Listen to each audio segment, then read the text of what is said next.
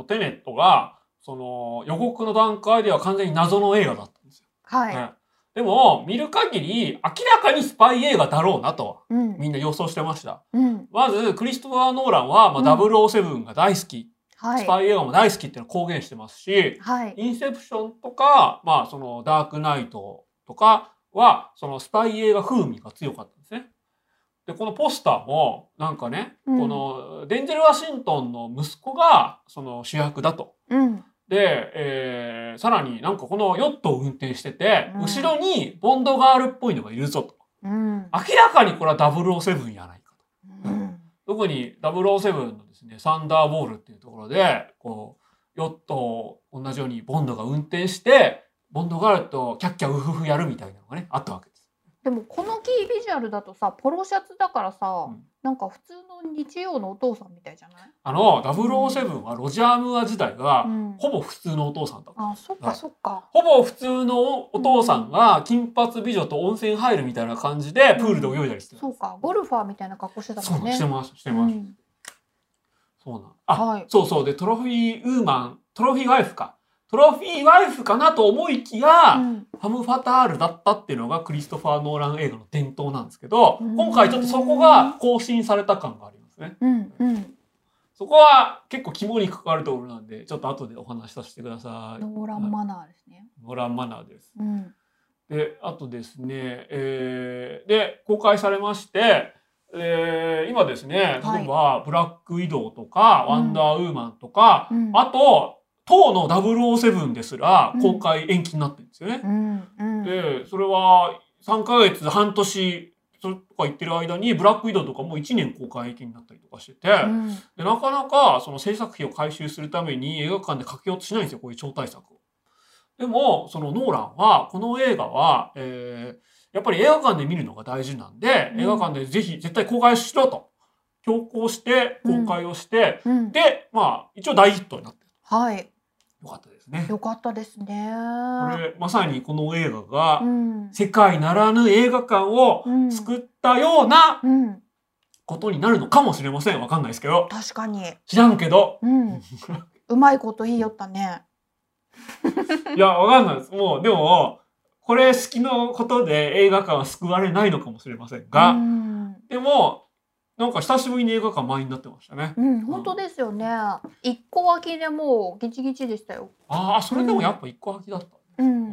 え、島さんどこで見ました？えっとね、新宿の歌舞伎町の東宝です。ああ、あそこは混みそうだ。でもあそこ混むのってちょっと今考えると嬉しいかも。うん。ああ、なるほど。いや、僕、その、地元の、うん。その、シネコンで見たんですけど、うんそこですらやっぱ混んでましたし、そうですよね。で、ちょっと今日ここで説明しなきゃいけないんで2回目見たんですけど、うん2回目すら結構客入ってたんですよ。うんうん。よかったよかった。もうクリストファー・ノーランあんま気に入らないけどよかったとかあんまり気に入らないんですか？た。はい。ああんまり僕心はから大好きとは言えない。はいはい。で、これ今回のやつあ、も、そケンちゃんが、う。うん。テネット絶対ヒットするからやった方がいいですよと。うん。ケンちゃんというのはディレクターおすめですすけど。そうディレクターのおすすめでやることにしたんですけど、うん。というのはですね、その今までクリストファー・ノーランいろんな映画を撮ってきましたが、うん。どうどうですか？どうですか？僕ね、メメントの頃は、うんあなかなか生きのいいのがおるやないか、みたいな感じだった。えー、そう。うーん。でも、で、インセプションは、あ、あ、ええやん、ええやんと思ったんですけど、インターステラーぐらいから、うんあ、まあ、あれだな、ダークナイトライジングぐらいから、うんもうこれはダメだと思いましあ、そう。え、でもダークナイト三部作、んなんだかんだ言っておもろくないですか？た。ダークナイトだけが面白かった。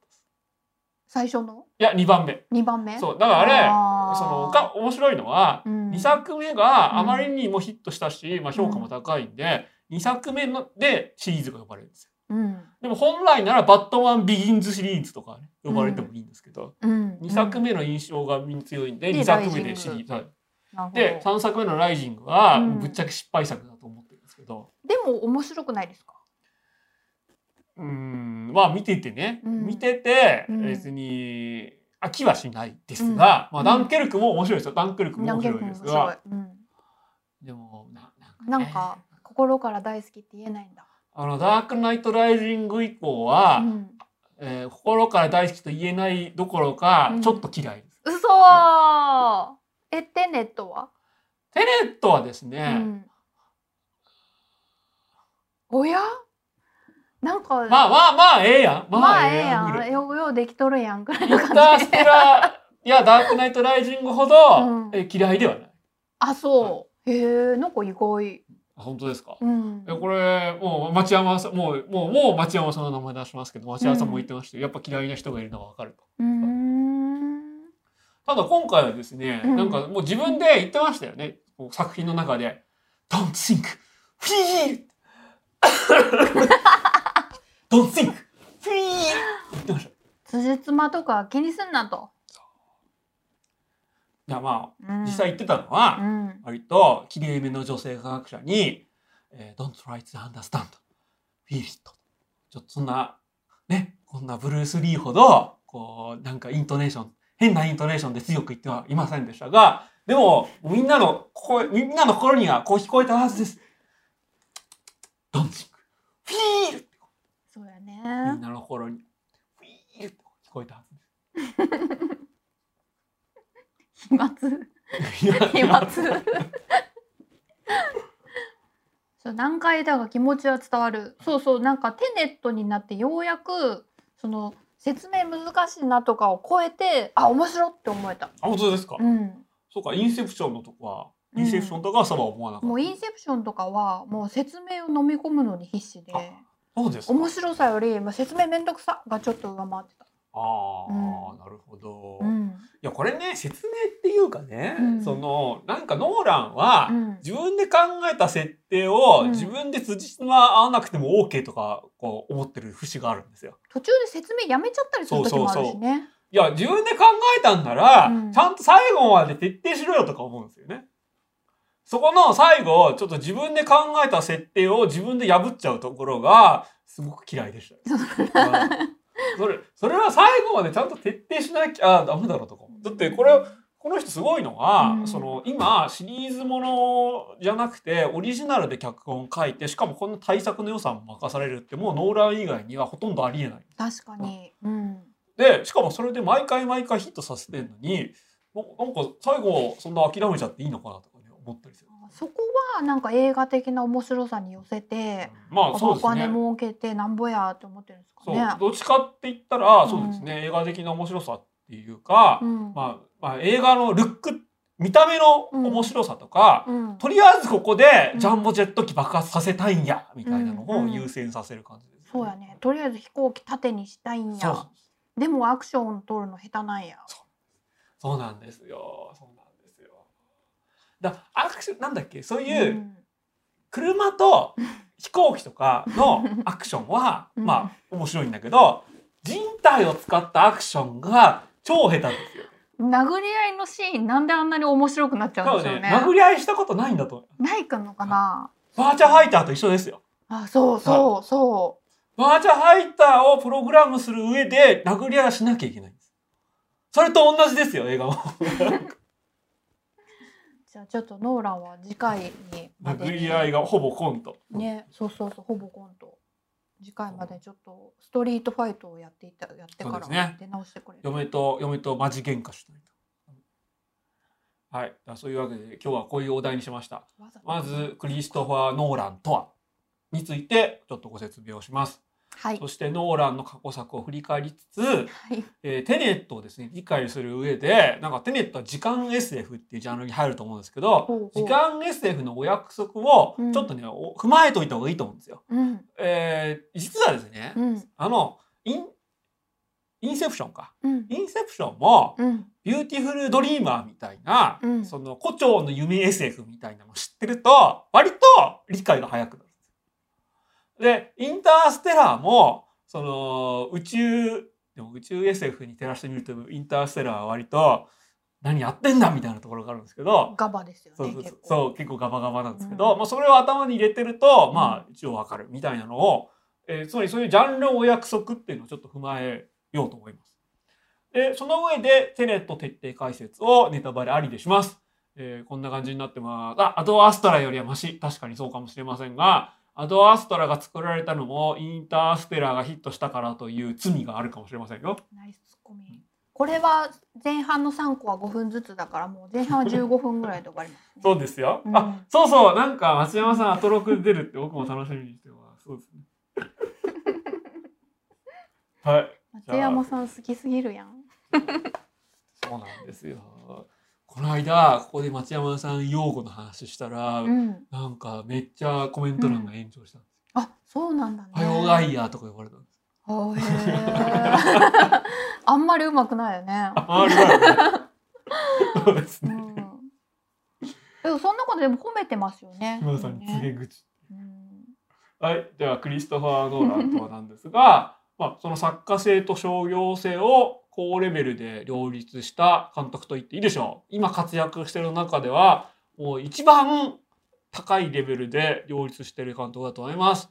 えー先ほどもえー言いましたがこんなに大きな予算をかけて自分で脚本原案までやってる監督っていうのは他にそうそういないです。で特にノーランはその0年代以降に活躍した監督でメメントが確か98年なんですけどうん。同じ0年代以降に活躍した監督としては例えばスパイク・ジョーンズウェス・アンダーソン、えー、PTA ことポール・ターマス・アンダーソンあとうんエドガー・ライトとかがいますが、うん。彼らはここまでの対策は任されていませんなるほど。自分の原案で。うん。エドガー・ライトはアントマンで失敗したっていうのもあるかもしれませんし、うん。スパイク・ジョーンズはなんかはっちゃけすぎみたいなのがあるかもしれませんが、うんその0年代に、まあ、そのデビューっていうかうん活躍した監督で、えーここまで大手を振って自分のやりたいことやってる監督っていうのは、まあ、いません。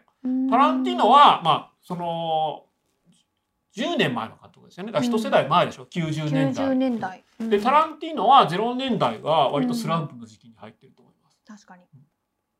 しタランティーノはですね、うんあんまり予算かけないんですよ。うん。そのノーランも別にそんなに CG 使わないとか言うんですけども、うんまあ今回ジャンボジェット爆発させたりとかその無理やりその飛行機をこううん縦にしたりみたいなので、めっちゃ予算使うじゃないですか。そうだね。タランティーノは宇宙行かないですもそう、んね。そうなんです。うん。そうなんですよ。うん。だから、えータランティーノは割と予算が少なくてもうんやっていける監督ですよね。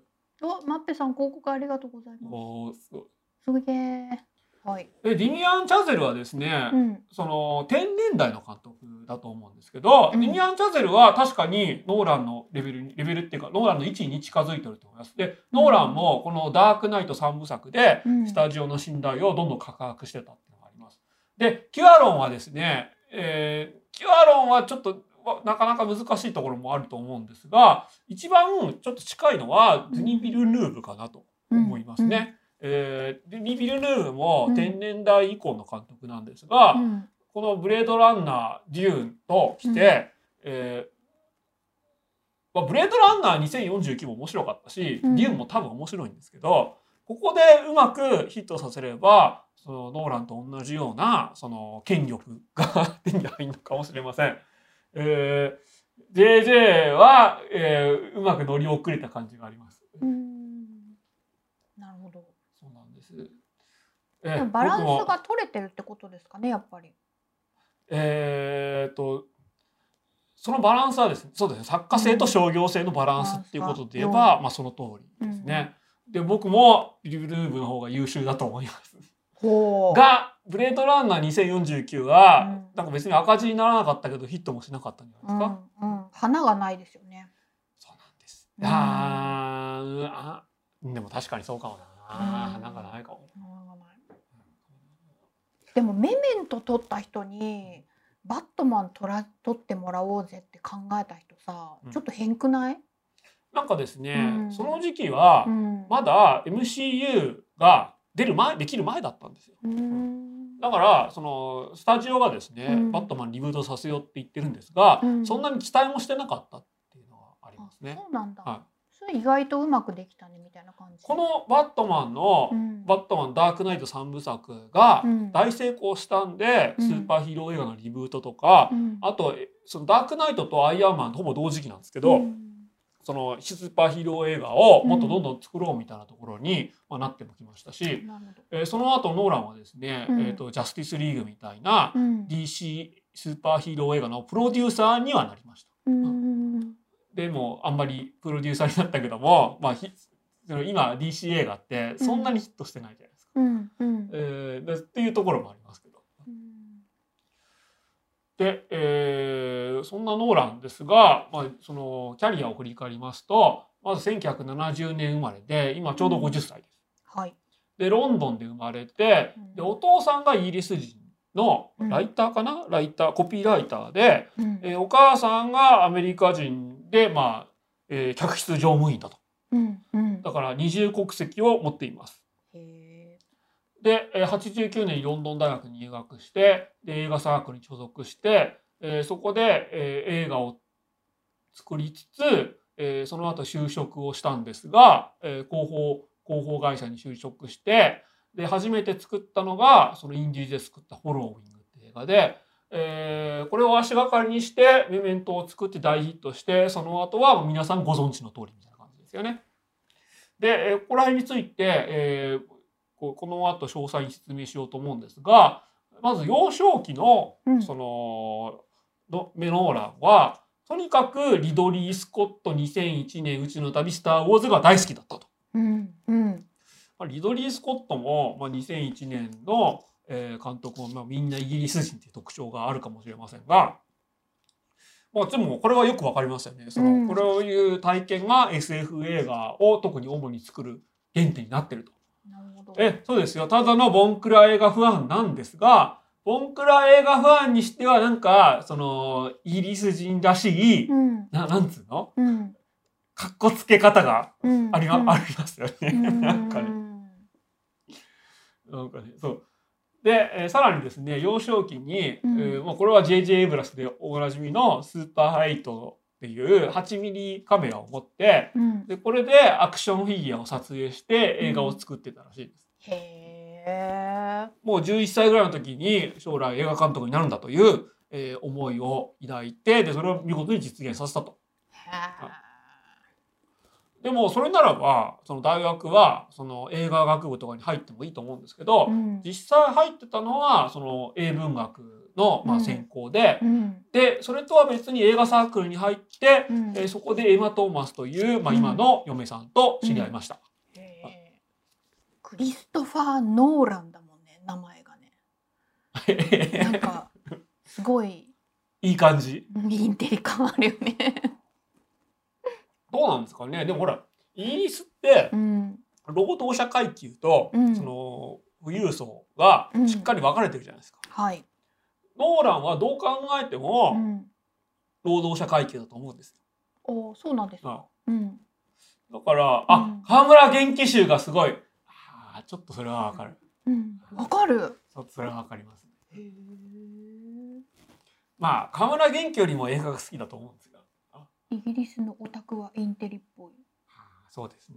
なるというのはですね、うん大学卒業後河村元気は無事東宝に入りましたが、ほど。うん。えーノーランはですね映画制作会社とか映画業界への就職を失敗して広報ビデオ制作会社で働いてるんですよ。これ、えー制作って漢字間違えてますが気にしないでくださ最作？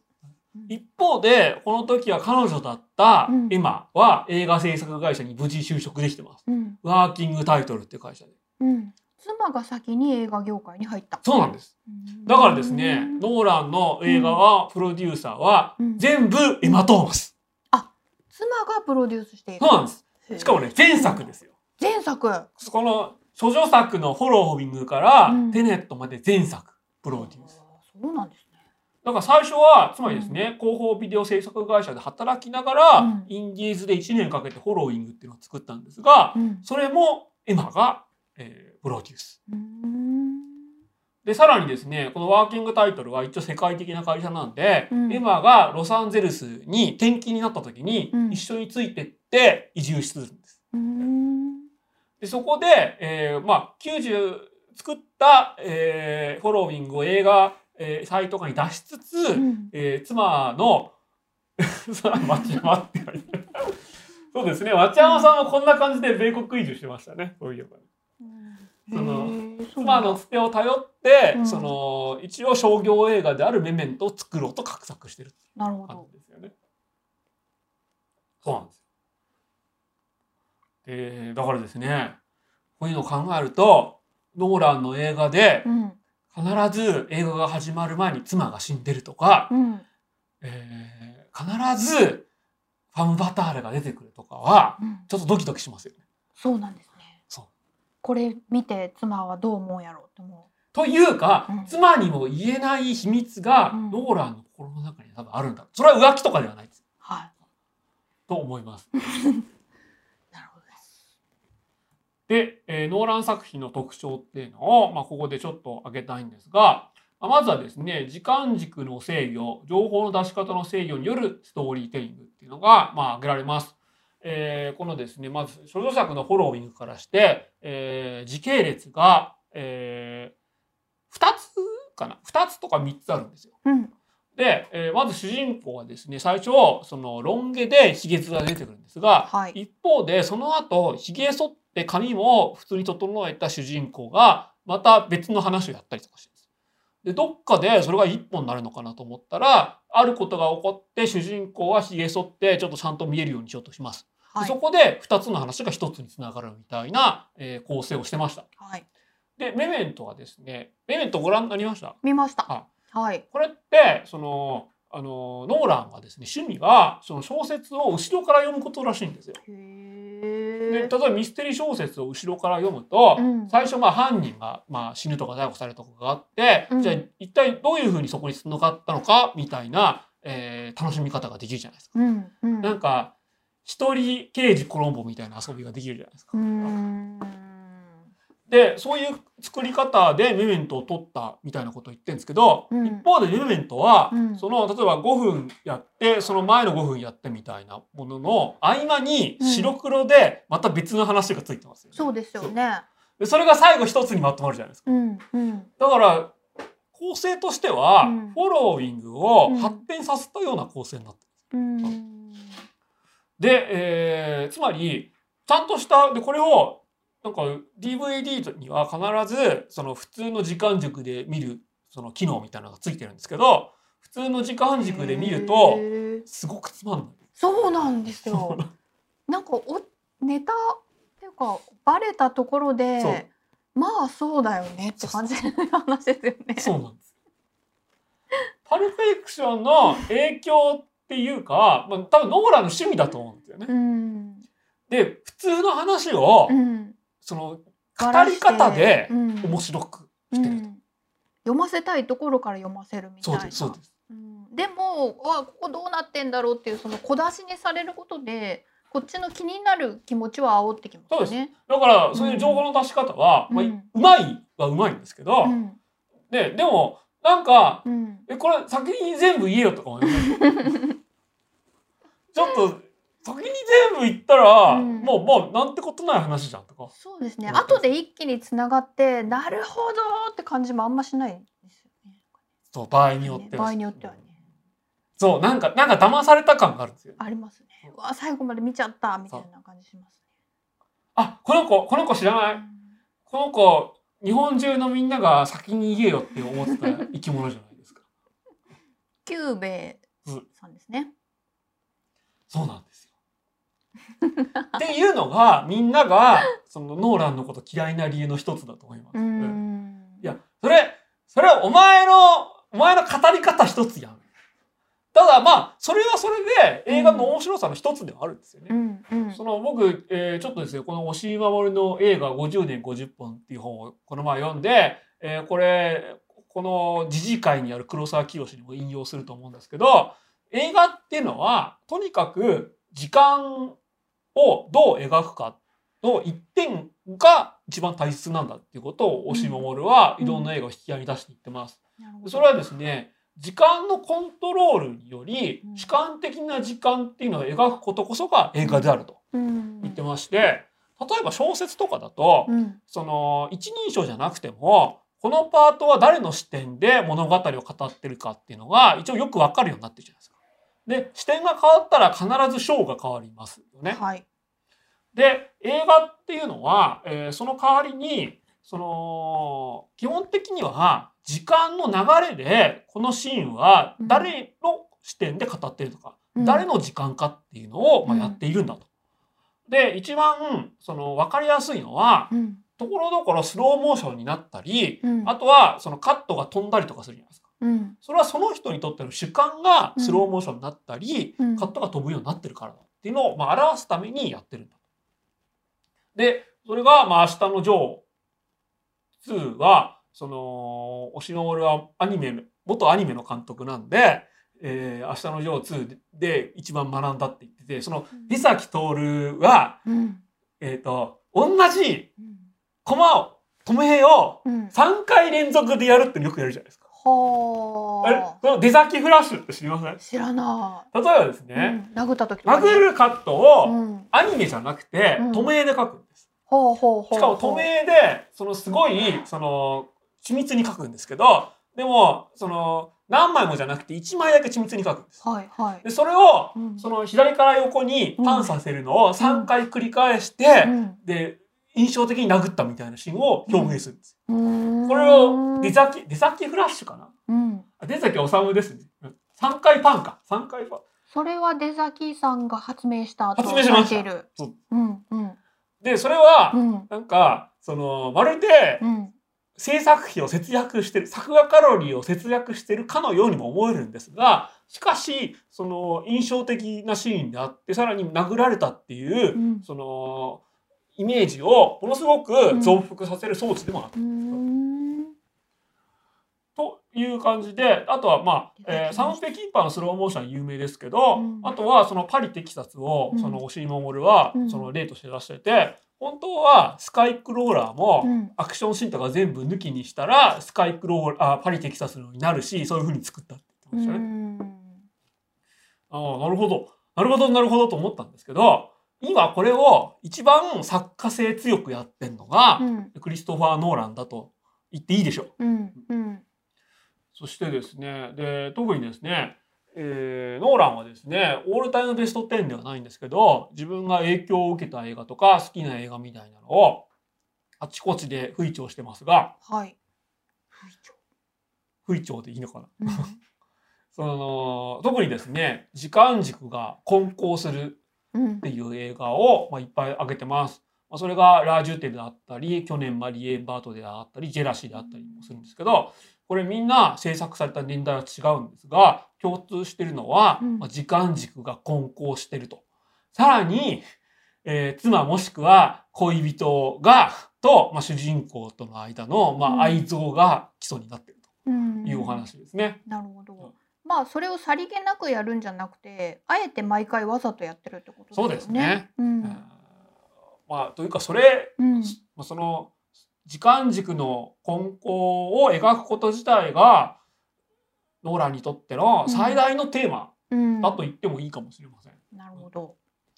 で特にですね、えー去年マリエンバートでは、はい。なんか新しい DVD が出た時のこうん。のパッケージがうん。明らかにインセプションは影響を受けていると。はあいうのが話題にななりました。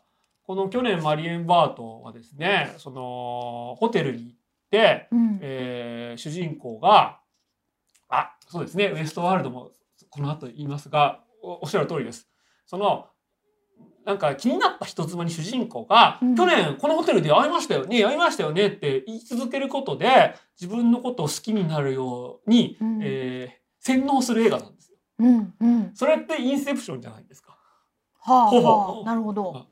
でこのポスターはですねこの影不自然に長い影は、うん。なんかこの写真撮った後わざわざその書き足したらしいんですけどこの不自然に長い影っていうのを引用してインセプションのポスターもできてへえ。まあありえないほど不自然に長い影っていう。うん。というのは、まあえーそれでですね。でさらにですねいろんな映画からの引用っていうのが多くて、まあ、そこはタランティーノと一緒で、うん。特に、まあ、スピルバーグタランティーノ、えーまあ他もそうかな、うん。特にこのタイプこういうタイプの監督はまあ全員シネフィルなんですが、うん。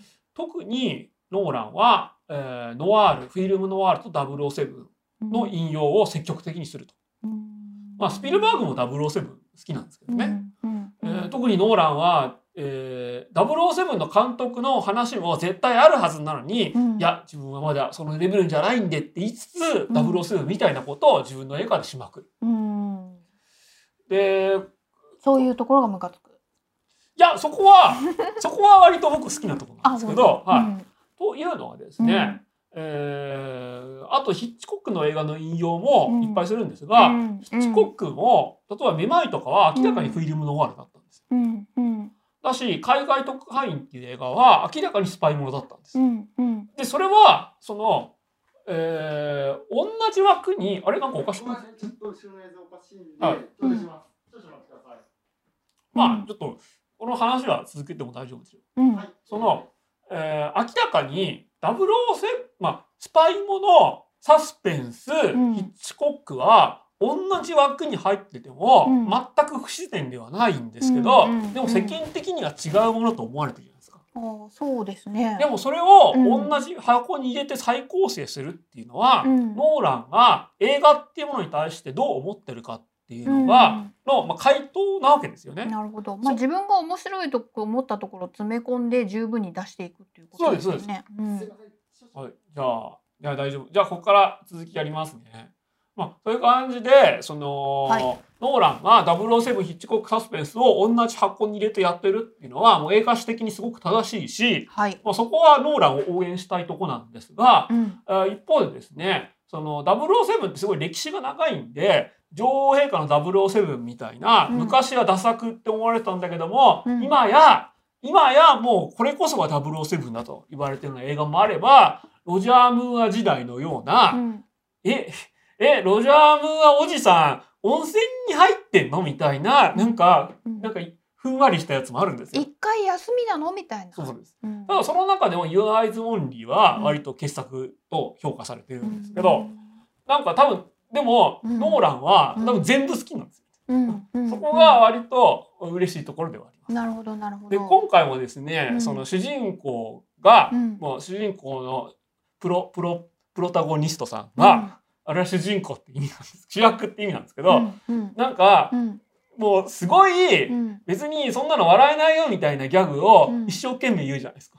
えー例えば？例えば、うん。そのですねつまり、まあえー悪役のところで一緒に夕飯を囲むと。うん。でそれは悪役からうん。豪勢なごちそうをおごられるっていうのも007映画の定番なんですけど、そこで金玉をお前の口に入れてどうこはいうみたいなことを言われるんですけど、はいはい。お前死ぬ時はどうやって死にたいって言われてう、ん。うん、老衰かなみたいなこと言うじゃないですか。言うね。うん。そ全れは然おもろくないね。そう。でもこれはね、それ本当はコブラがうん。すごくこうね、なんかもう銃を突きつけられながら、うん。お前どうやって死ぬこう、うんナイフか銃かどっちか選べみたいなこと言われた時に、うん。俺は老衰で死にたいなみたいな。ことをコブラが言ったら OK かっこいい。そうん。でもこの実写の映画でああいうシチュエーションでちょっと挙動ったような感じで老老衰みたいなこと言っても、うん全然お全然もんくない。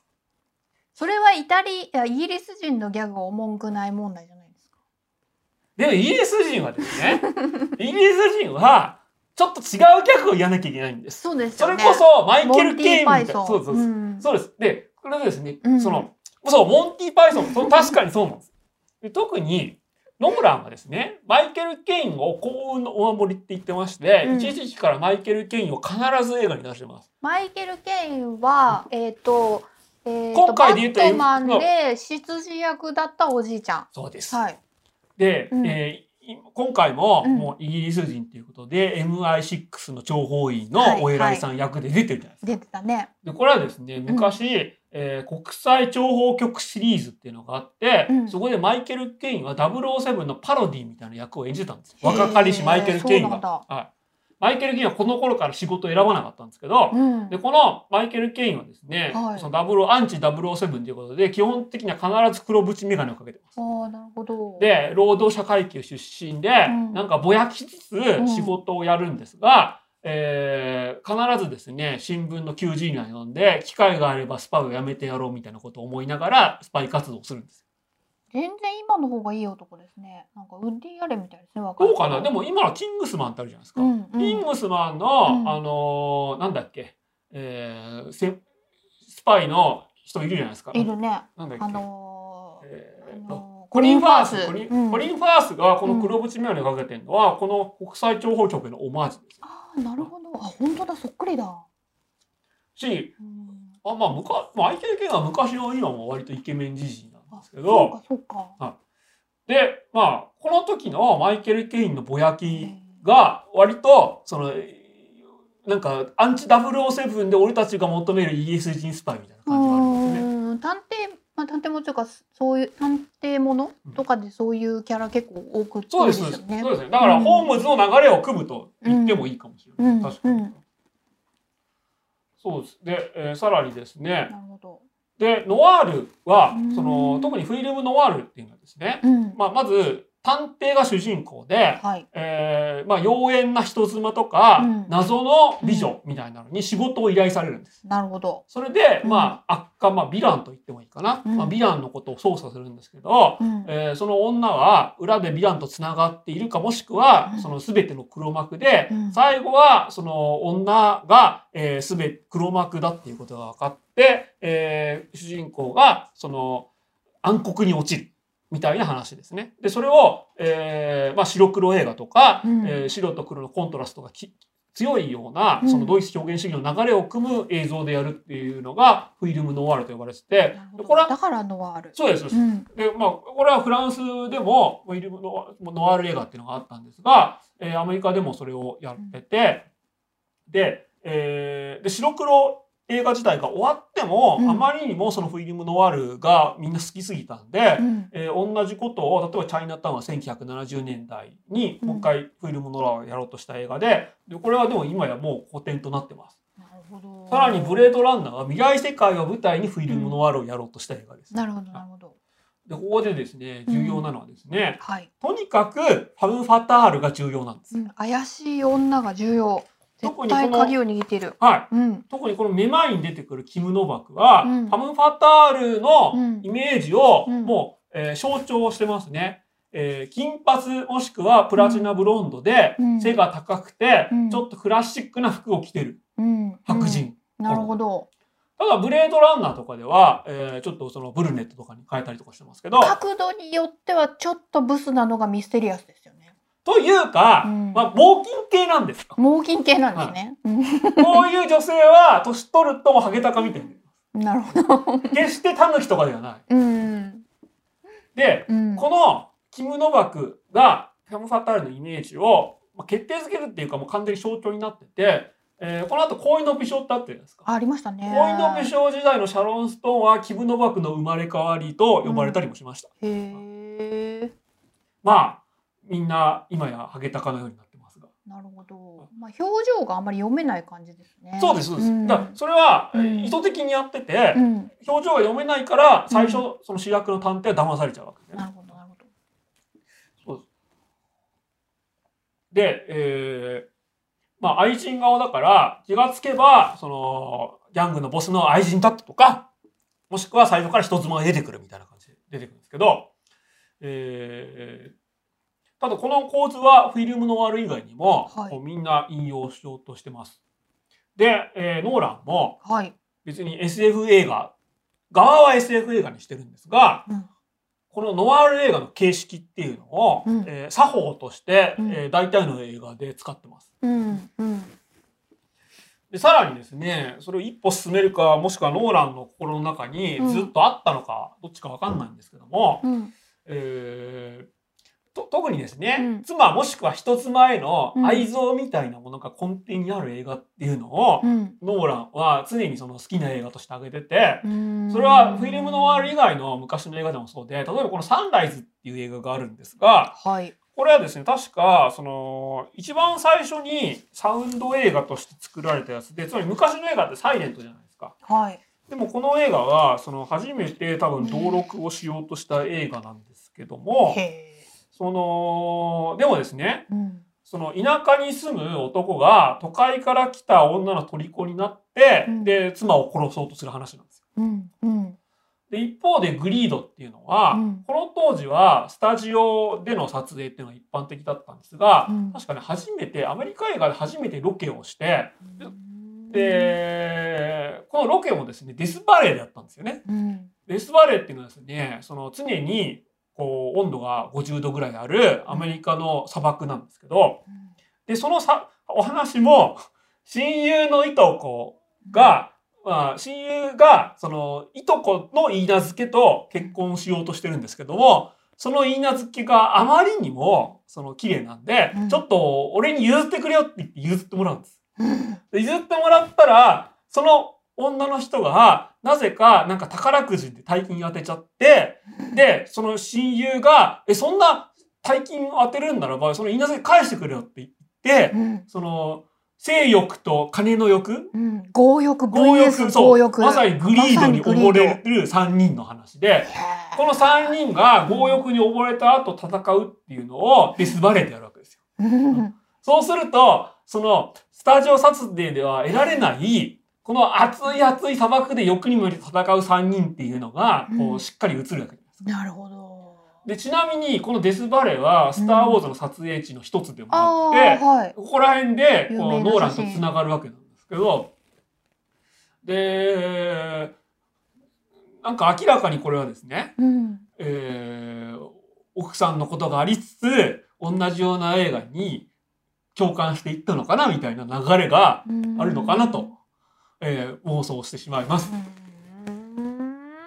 さらに一方でですね、うん。えーこれは大物映画監督の証かもしれませんが、うん。なるべくスタッフを固定しようとしてます。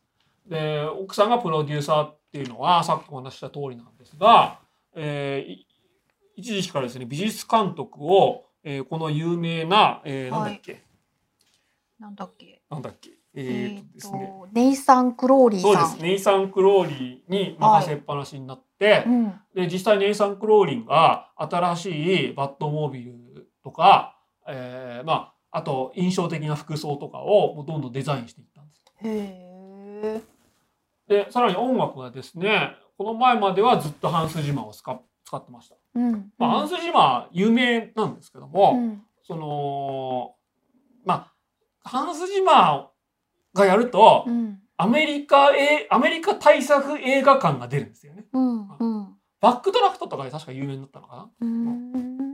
ただ、ハンス・ジマーは今年、うん。今年っていうか去年か、もう死ぬほど忙しかったんで、テレビには参加してない。はあそうなんだ。でもテネット音楽良かったたですよね。そうなんです。うん。あ、そっか、それもちょっと作り忘れたな。テネット最後、最後ですね、割と音楽が印象的なんですけど、ちそょっと後で。うでもちょっと、と煽りすぎかなって思いましたけど絶対びっくりさせてやるこれ聞けみたいな感じありましたよねありますね。うん音楽が説明的すぎるとそうそう。そうそそうかもしれう、ません。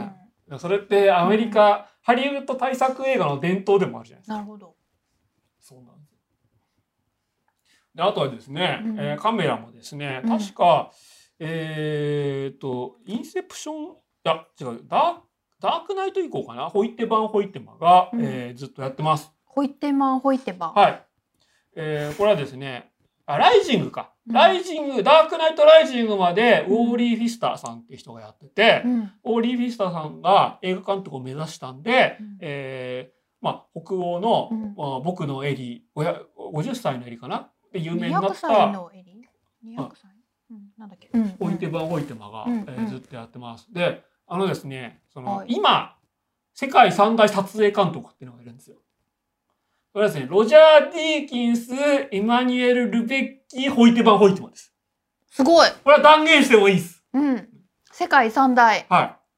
だから、ロジャー・ディーキンスが、例えばスカイフォールをやったんですけど、その後、ロジャー・ディーキンス死ぬほど忙しくなったんで、うん。スペクター、ホイテバン、ホイテマに頼んだみたいなのがありますなるほど。で、ノーランもですね、どんどんどんどんビッグになるにつれてって、音楽はうん。ハンス・ジマー、うん撮影監督はホイテマン・ホイテマー、みたいな、もう一流どころで、一流どころで揃えるようになったんですよ。やんヤヌス・カミンスキーはスピルバーグの仕事しかしてくれないんです。そうなんだそうなんです。だから、ヤヌス・カミンスキーはめっちゃいい撮影監督なんですが、うんスピルバーグしかやらないでやんすとそうなんです。なるほどねでたまにやると思ったら、野生の呼び声みたいなやつをやるな。なんか、なんかね、あれなんですよ。この、ヤンス・カミンスキーもっと仕事してもいいと思うんですけど、スピルバーグと、スピルバーグ専属みたいになってるんですよ。十分食っていけるしそれにしては、ロジャー・ディーキンスとホイテバン・ホイテバンはめっちゃ仕事してて、いい人そ特にロジャー・ディーキンスは、その、ヒックとドラゴンっていう映画があったじゃないですか。あの、C、CG 映画。はい。CG 映画の、うんその、アドバイザーとかもしてるんですよ。へえそ。れはちゃんとさ、ちゃんと撮影監督に頼むと、うん CG 映画の、うん。その、カメラワークカメラワークとか、まあ、照明ですね。主に照明とかがすごく良くなる。る。そうそうそうなんです。で、えーノーランはですね、あとセット不使用、フィルムへのこだわりっていうのがあって、ビッグになるにつれて、もう IMAX ばっかり使うようになりました。うん。うん。で、この IMAX はですね、その、えーさっき、スーパー8って出しましたよね。はい。スーパー8は8ミリなんです。幅が。はい。で、大抵の、えー映画で使うのは16ミリ。で、35ミリになると、ああ、いいじゃんみたいな感じになります。うん。うん。で、うん。な35ミリから70ミリになると、その、それはですね、すごく予算をかけ、その、フィルムへのこだわりがある人が70ミリっていうのを使うんですよ。2001年とかもそうでした。で、IMAX は、そっからさらに、うん。フィルムのこう面積がうん。大きいんですよね。へえ。で、っていうことはう、んやはりコントラストうんのすごく強い映像が作れる。高解像度ってこと？そうですね。うん高解像度、高コントラスト。高コントラスト。で、えー今 IMAX カメラ使ってるのは、多分ノーランとル、うんノーランとスピルバーグぐらいなのかな。うん。で、しかもそん、なにでかいので撮る必要ないやんみたいな感じなの？その、うんでも確か、明らかうにんデジタルカメラとやっぱ違うんです。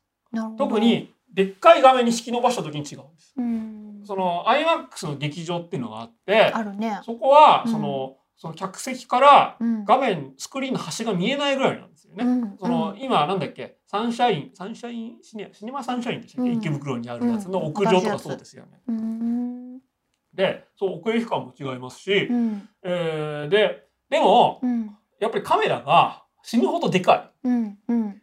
い。で、死ぬほどでかいし、動作音も大きいんで、うん金もかかる。金もかかるし、うん室内の会話シーンで、うん IMAX カメラはうん。使えないらしいんですよ。へーセリフの収録に影響が出るくらいなんで。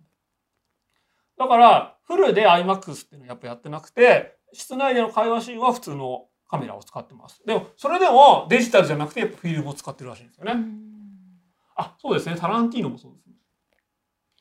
で、えーだからですね、このカメラを扱う時のホイテバンホイテマとかは、もうし基本的に全部笑顔で、うんもうこの、もうこの、この写真とかもいいっすよね。嬉しそう死ぬほどうん嬉しそう。僕たち映画大好きって感じが出てますね。こんなに、こんなにいいのが撮れたよ、みたいなのを、こんな幅広いフィルムでニヤニヤしてる。なるほよしまたこのね、このホイッテバンホイッテバどの、なんか、なんかバイキングの中にいる大飯ぐらい感がいいですよ。いやでもすでもちょっと半袖なのにストールっていうちょっとこのファッションリーダー感っていうかそうですか？ちょっとおすぎ感が。でも、それはノーランも一緒で、うんノーランも基本的にはスーツにマフラー。嫌味ですね。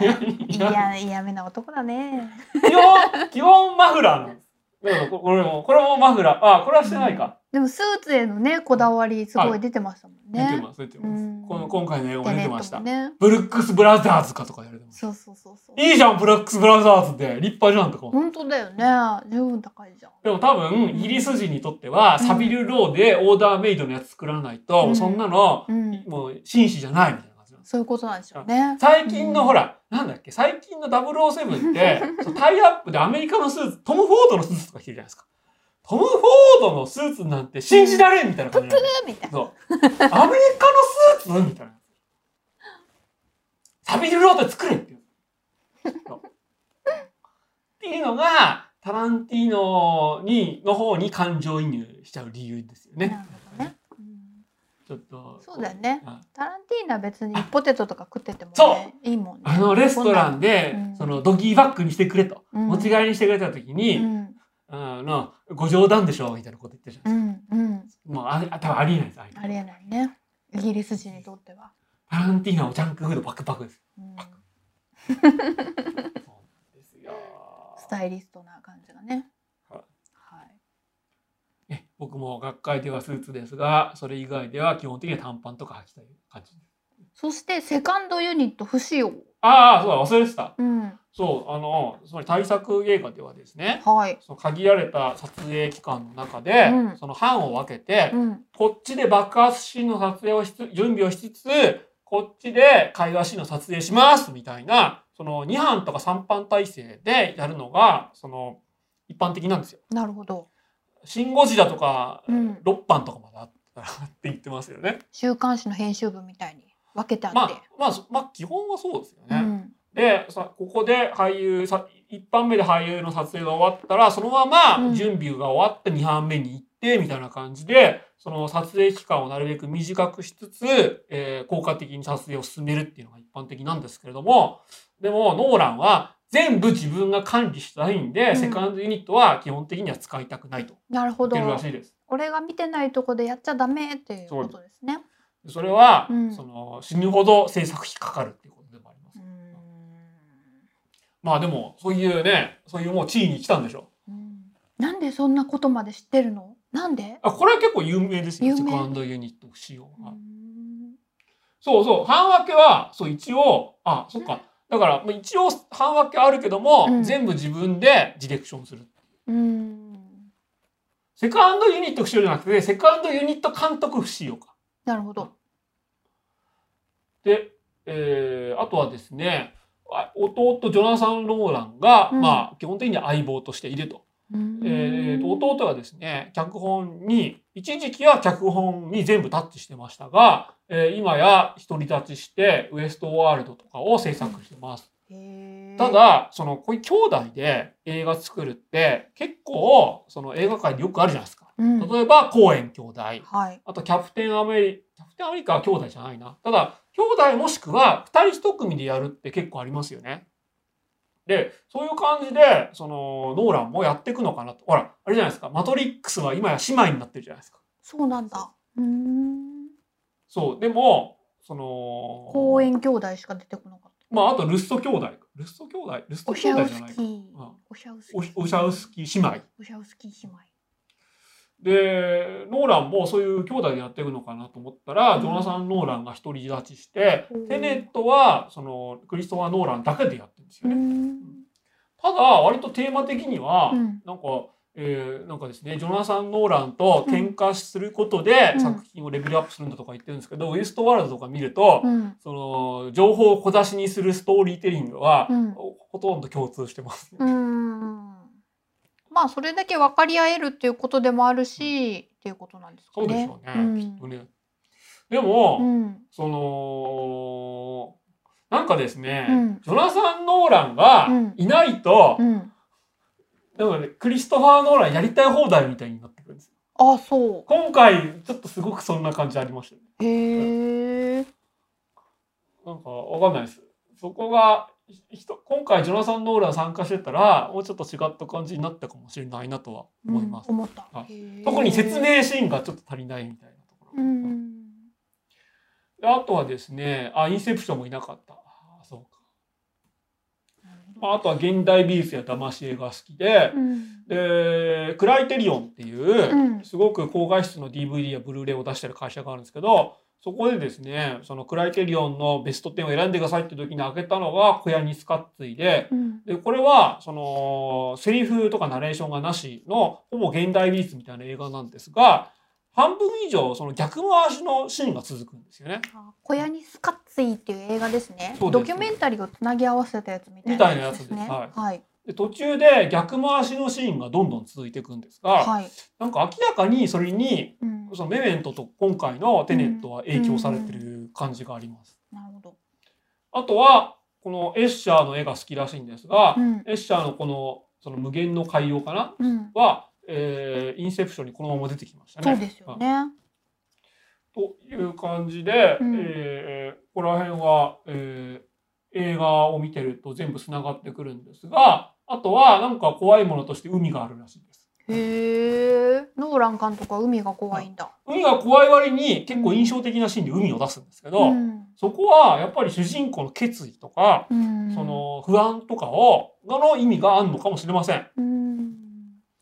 わかんないですけど。え例えばどこで出てきました？あーでも海辺に流れ着いたりとか。えっとですね、例えば今回のテネットでは、はい。えー一回そのはいスパイのテストが終わった後、はい、なんかその助あかったと思ったらうん。その船の中で、うん。でなんかスパイ組織のうん。なんか偉い人みたいなのに覚悟を問われる感じがあるじゃないですか。はいはい。あそこは海の人海でしたね。あとダンケルクはこの海を乗り越えてうん。故郷に帰らなきゃいけないっていうところで、ただ、えーこれはですねこの、えーなんだっけ、えー霧の中のなんだっけ なんかこれな雲海の上の旅人っていう有名な絵があるんですけど、はまあ、これを基本的には元にしてるただ今この雲海の上の旅人を元にした映画のポスターいっぱいあるんですけどね、あうん。うんただこれは雲海の上の旅人の絵からしてそうなんですけど、うん。この海を見つめて自分の中の決意を問うみたいなのが、まあ、基本的には意味合いとしてはそうだインターステラーでも大波が来るとこあったありまね。怖かったねあそこね。まああれもなんか無理やりの大波でしたけど。そうでしたよね。で、なあとはですね、えっ、と、あとは登場人物の名前にこだわりがあって、はい。えー特に主役に名前がないとか、うん。ヒロインの名前が金髪とか、うん。あと、えーホロウィングとインセプションでコブっていう名前が被ってるみたいなのもあります。ああ。ーなんかコブとマブみたいな変な名前ですよね。確かね、コブっていうのが、うん。そのよよ夢とか預言者みたいな意味なんですうよ。ん。で、なんかね、で、インセプションは、その、エレン・ペイジがうん。アドリ、アドリアネっていう役名で、うんうんそん。な名前の人いるかっていう感じなんですけど、うん。それもギリシャ神話から取ってるんですよね。ボルヘスっぽい、あ、そうです。うん。えっとね、えーインセプションは、うん。ホルフェルイヘ・ボルヘスの、うん。なんか円環のなんかかな？をうん。基本的には元にしてるっていうのがあります。か。け？なんとかの書。はいはいはい。アリアドネの糸でも、うん。え、友達でアリアドネって人います？いない。友達？友達っていうか、まあ、知り、い？や、てか、うん。世界中にうん。アドリアネっていう人、いないと思うんです。そう、はい。います？い、る？いる？いる？います？と視聴者に頼る。いるのかな？じゃあギリシャに住んギリシャ名でしょアドリアーナとか、あアリアドあ、ネいるのかな？うんキラキラネームででも日本人でですね。太郎冠者とかいないじゃないですか。カジャはさうん。名前だっけ、そうなの？うん、まあまあそういうちょっと非現実的な。名前をあえてつネット用の八幡和彦の八幡もペインネームじゃないですか。知らんけどそんな。ん うん、そう。う。ん、いや、だからね、割と無理やりだな、まあ、つまり記号として名前をつけてるんですよ。はいはいはい。もう役割をもうつけてるってことですよね。でこれはですね、うん。まあ、僕が思うに、うん。つまり、うん。ノーランの頭の中では、スーパー8を使ってフィギュアを撮影した頃のから、えーの延長線上にあると思うんですよね。つまり、役割としてのうん。俳優とうん。登場人物がいる。なるほどなるほど。というのが、うん。ノーランの魅力でもあり欠点でもあるのかなとは。確かに。俺舞台のための装置みたいな感じなんでしょうね。そうです。まあ、うん映画監督はみんなそういうとこあるんですけど、うんうん。まあ結構露骨ですよね露骨、そう、そう、すごい露骨なの。だからキャラにそんなに人格とかないんですね。かもしれないですね。なるほどで、えーそういうわけでですね、ちょっとまとめみたいな感じでやりますと、はい。つまり映画制作と捏造みたいなのが共通するテーマとしてあります。うん。さらに、その、夫婦とか、えー人妻みたいなのがあって、えーそれがですね、うん。ファン・ファタールと主人公を助けるヒロインっていうのにうん。二別されるんですが、最初はファン・ファタールしかいなかったのが、だんだん主人公を助けるヒロインがうん。映画の中に出てくるみたいな流れがあります。うんえーそしてですね、悪役として全部仕組んでコントロールしてる黒幕みたいなのがいて、うん。でも実はそれが主人公だったんだよ、みたいなオチを用意したりもします。うんうん。で、一方でですね、捏造した嘘を信じさせる、信じ込むみたいなラストがあって、うん。でもそれこそが映画であるという信念があると。うん。えー結局これがテネットなんですが、うん。えーそこはここから説明します。では相棒とか親友とかも出してきたりしたら、結局自分の映画作りみたいなのがそのまま作品に投影されてるってことですね。そうなんです。はい。それが、インセプションとかテネットではすごい露骨なんですけど、なるほど。で、一方で、あ、そうですね、タランティーノに通じるところもあります。面白い。で、さらにですね、えー弱点というか欠点として、まあ、大事なことをセリフじゃなく、あ映像じゃなくセリフで説明するし、えーひどい場合になると省略したりもすると。さらにアクションシーン、特に、えー人体を使ったアクションシーンが、えー割と下手。というのがありまして。えーさらにファム・ファタールと救世主の間としての、まあ、嫁がこれは反映されてるのかなと思いますが、えーここでですね、過去作についてちょっと解説しますと、ここは5分でやりますよ。もう1時間以上経ってるんで。まあ、これね、結構フォローウィングとイベントについては何回も話題にしたんですが、まあ、サラリーマン時代1年かけて撮影したと。でさらに役名が、主人公は実はなんか若者っていう名前で、ヒロインが金髪の女で、で、まあ、えー最初、友達か師匠かなと思った重要人物がヴィランだったというオチにもなりますが、えーこれがですね、インセプションでのコブとか、えーまあ、マリオン・コティアール演じる、えー妻とかにもつながってきますし、えー途中で主人公の、まあ、一人住まいの家があってるんですけど、そこにバットマンマークがかかってたりとかして、うん。割と今、えーノーラン、まあ、小作には全てが詰まってるみたいなことを言いますが、うん。えー今見るとすごく意味深い映画です。で、これとほとんど同じ構成をとってるウェメントも、うん。えー最初ですね、この逆回しのシーンから始まるんですけど、発射した銃弾が、こう、銃口に吸い込まれるみたいなシーンが一番最初にあるんですよ。はいはい。明らかにテネットこれをずっとやろうとしてるじゃないですか。そうですよね。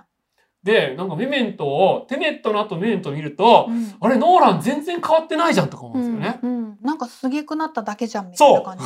うんそうなんですよ。うんただ、対策になっただけじゃんとうんうん。思いますし、結局、主人公が、え、これ結局、主人公が、みたいなのも全部一緒だったりしますそうだね、そうだね。し、この映画はですね、うんマトリックスでおなじみのキャリー・アン・モスがファム・ファタールとして出てくるんですけど、うんあ、あ、これもとか思ったりもしうますね。ん。し、多分、コヤニ・スカッティもこの時点で好きだったんでしょうん。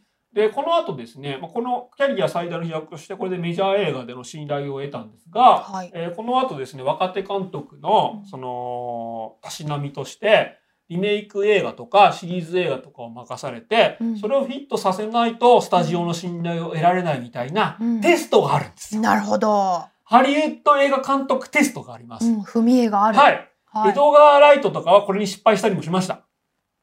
で、これをですね、一応このテストをノーランは合格します。不眠症っていう映画のリメイクとしてインソムニアを監督して、で、これが、はいはいはい。はいはいまあ結局英語にしただけやんみたいなことなんですけど、はい。はい。えーしかもこのインソムニアはですね、アルパチーノ、ロビン・ウィリアムス、ヒラリー・スワンクという、えー主要キャスト3人が全員アカデミー受賞者っていう、はい。え、これ、新人監督に結構荷が重いんじゃないのみたいな、はい最初の映画でもありますなかが、なかプレッシャーですね。なかなかプレッシャーですよね。はだってこれ、確かこの時、まだ30代前半だと思うんですけど、30代前半でアルパチーノの演出とかちょっとビビるじゃないですか。い。ビビりますね。特にアルパチーノは、うんあの、ハリウッド俳優の中でも、うん。あの、死ぬほど、うん。死ぬ、ほど、い。難しい。いやいや、気難しくはないんですが、うんその、アドリブが死ぬほど多いんですよ。あ、そうなんだ。なんだっけ？あのね、えーっと、ジョニー・デップじゃないや。うんあなんか、なんか悪魔役した映画じゃないですか。なんだっけ？あ、いいアイロスも失敗したかな。アルパチーノのアドリブが長すぎてダメだった映アルパ画。チーノが悪魔役したやつありましたよね。なんだっけ、うんなんだっけ？えーっと、なんかね、キアヌ・リーブスかジョニー・デップと一緒にうん。共演した映画があって、あ、ディアボロス、ディアボロス。はい。ディアボロスの、うん。ディアボロスさ、あれだよね。その、キアヌ・リーブスだよね、相手役。違違いましたっけ？ジョニー・デップでしたっけ？なんか、アルパチーノとキアヌ・リーブスの役に対するアプローチが全然違ってて、キアヌ・リーブスが一言言うシーンで、アルパチーノは、えー10ぐらい喋るんです。めっちゃかぶせてくるやそんみたいなで。それはアドリブなんです。そうなんだ。そうなんだ。福田雄一のドラマみたいになっちゃって、なんか無駄なシーンめっちゃ長いみたいな。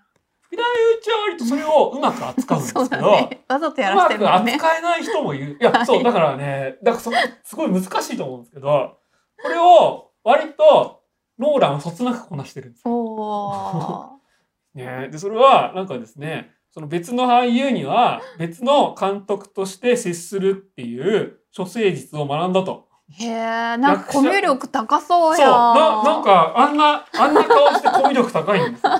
役者それぞれに合わせて異なる監督になる手法を学んだと。